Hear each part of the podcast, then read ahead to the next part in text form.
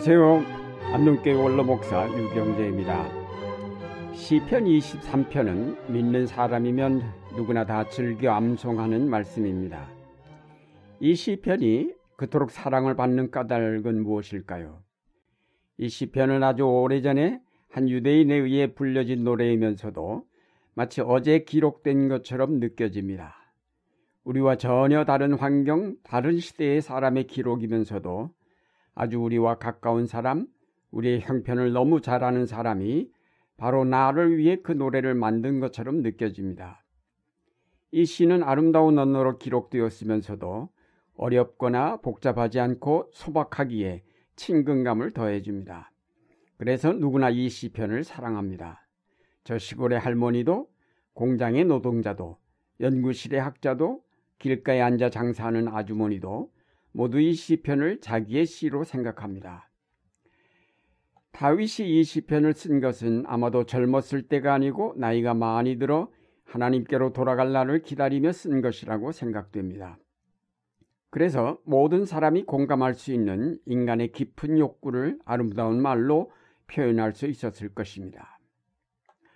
마이어라는 학자는 이렇게 말했습니다. 시 23편은 사막의 오아시스며 험한 등산길에 있는 휴게소이고 타는 듯한 한낮이 시원한 동굴이며 고요하고 신성한 묵상을 할 수 있는 정자이다. 시 23편은 성경의 성전 가운데서 가장 거룩한 곳, 지성소이다. 곤비하고 쉼이 없고 무거운 짐진 인생들의 평온한 안식처이다. 오늘날 사막과 같은 사회 속에서 목이 타는 고달픈 삶을 살아가는 우리 자신들을 돌아보면서 이 시편을 통해 갈증을 해소하고 위로를 받으며 영기와 소망을 얻고자 합니다. 앞으로 몇 번에 걸쳐 이 시편을 생각해 보려 합니다.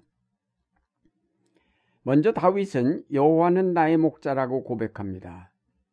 이것은 오랜 인생의 경험에서 우러난 신앙 고백입니다. 사실상 진정한 신앙 고백은 세상에서 쓴맛 단맛을 다 겪은 후 하나님께로 돌아갈 날을 바라보는 자리에서만 가능하다고 봅니다. 또 바로 그런 신앙 고백만이 진실한 것일 수가 있습니다.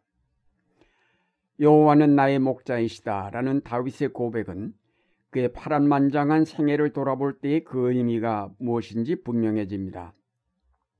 이 고백 속에는 자기 부정이 들어 있습니다. 다윗은 자신의 생애를 돌아보면서 내가 나의 목자가 된 것이 아니라 여호와 하나님이 나의 목자가 되셨다고 하였습니다. 스스로는 아무것도 이룰 수 없는 보잘것없는 양일 뿐이었다는 고백입니다. 젊었을 적에 감히 골리앗 앞에 나가 그를 넘어뜨릴 수 있었던 것도 자기를 죽이려는 사울 왕을 피하여 이것저것으로 도망 다닐 때도 그리고 왕이 되어 전쟁터를 누비고 다니며 승리하였을 때에도 그 모든 것을 그에게 주신 분은 여호와 하나님이시라는 고백입니다. 그뿐 아니라 그가 우리아를 전쟁터에서 죽게 하고 그의 아내 바세바를 자기의 것으로 만들었을 때 나단 선지자를 통하여 하나님의 책망을 호되게 받고 그 벌로 그가 아들 압살롬에게 쫓겨 왕궁을 떠나고 온갖 곤욕을 치렀습니다. 그러나 나이 들어 돌이켜보니 그런 하나님의 채찍도 사랑이었음을 깨달았습니다. 그릇된 길로 가는 자를 그냥 버려두시지 않고 채찍을 들어 때리심으로 멸망의 길에서 건져 주셨으니 정말로 여호와는 그의 선한 목자이십니다.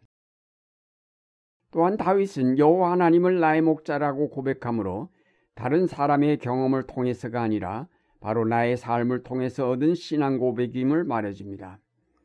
누가 가르쳐 주므로 그대로 따라서 말한 고백이 아닙니다. 하나님은 나의 생에 깊숙이 들어오셔서 나를 가르치고 인도하며 힘주고 책망하며 위로하는 분이심을 뜻한 것입니다. 많은 양떼 가운데 섞여서 다른 양떼들을 돌보아 주는 김에 나도 도움을 받는 그런 관계가 아닙니다. 나의 이름을 지목해 부르시고 나를 향해 얼굴을 돌리시고 나에게 말씀하시는 그 하나님을 다윗은 고백하였습니다. 그러나 이 신앙 고백은 여기서 한 걸음 더 나아가 이 땅의 삶만이 아니라 이후의 삶까지도 포함하는 고백입니다. 하나님이 우리의 목자가 되신다는 사실은 이 땅에서 이루는 삶만을 인도하신다는 뜻일까요? 그런 생각은 하나님의 통치를 지극히 제한하는 것입니다. 그분은 지금 나의 목자가 되실 뿐 아니라 죽음 이후에 이루어질 모든 삶을 인도하시는 목자가 되십니다.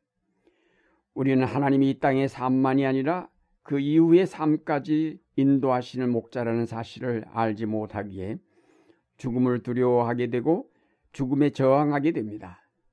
죽음 이전과 이후 모두를 주관하시며 인도하시는 목자이신 하나님의 거룩하신 품 안에 우리 자신을 맡길 때 우리가 두려워하는 죽음의 골짜기도 두려움 없이 넘어설 수 있게 됩니다.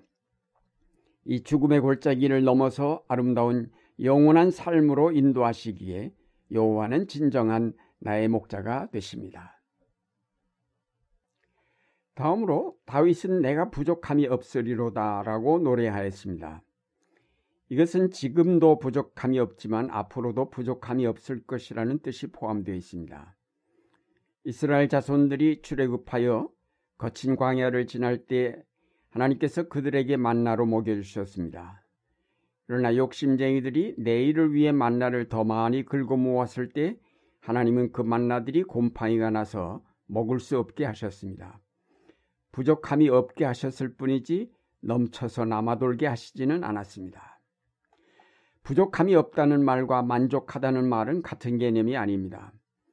부족함이 없다는 말은 필요한 것만큼 채워진다는 말인데 반해서 만족하다는 것은 마음의 부족함을 느끼지 않는 상태를 말합니다. 그런데 우리 마음이란 대체로 욕심이 과해서 부족함을 느끼지 않을 정도가 된다는 것은 어렵습니다. 최대 한도의 만족을 구하는 삶은 결국 파멸에 이를 수밖에 없습니다. 하나님은 우리에게 최소한의 삶을 살도록 요구하셨습니다. 이스라엘 자손들이 약속의 땅에 들어가 땅을 분배받았을 때 그것은 가족이 먹고 살 수 있을 만큼의 땅이었습니다. 그런데 욕심쟁이들이 필요 이상의 땅을 욕심내면서 그 땅을 사고 팔게 되었고 지주와 소작인이 생기게 되었습니다. 오늘날 자본주의 사회의 문제가 바로 필요 이상의 것을 가진 사람들 때문에 갖지 못한 사람, 가난한 사람들이 생겨난 데 있다고 하겠습니다. 물론 최소한의 삶이란 그 시대마다 달라진다고 생각합니다. 그러나 자기가 처한 상황과 사회를 보면 자기의 최소한의 삶이 무엇인지를 알 수 있습니다. 그 최소한의 삶의 원칙을 지켜나가면 결코 부족함이 없게 하나님은 채워주십니다. 그러나 우리는 지금 최소한의 것을 요구하는 것이 아니라 최대한의 것을 바라고 욕망하기 때문에 언제나 부족할 수밖에 없습니다. 하나님께서는 이런 욕심을 채워주시는 분은 아닙니다. 다윗의 내가 부족함이 없으리로다라는 고백은 욕심부려 살지 않겠다는 고백이기도 합니다.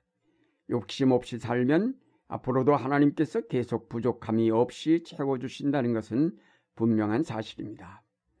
그가 한때 욕심을 부려 남의 아내를 빼앗아 가졌을 때 얼마나 혼이 났는가를 기억하면서 다시는 어떤 욕심이건 버려야 한다는 사실을 깨달았던 것이 아닐까요? 사랑하는 여러분, 여호와 하나님을 나의 목자로 모시시기를 바랍니다. 변함없는 사랑으로 여러분을 은밀하게 사랑하시는 하나님을 모시게 될 때 여러분의 삶은 안전하고 부족함이 없을 것입니다.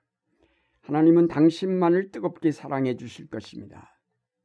여러분이 하나님을 나의 목자로 고백할 수 있을 때에 아울러 내가 부족함이 없을 것이라고도 고백할 수 있게 될 것입니다.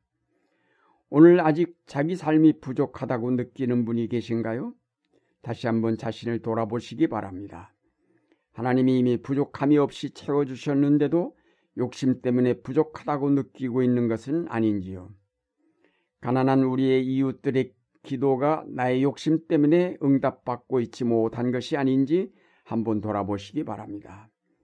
여호와는 나의 목자시니 내가 부족함이 없으리로다. 이 다윗의 고백이 여러분의 고백이 되시기를 바랍니다.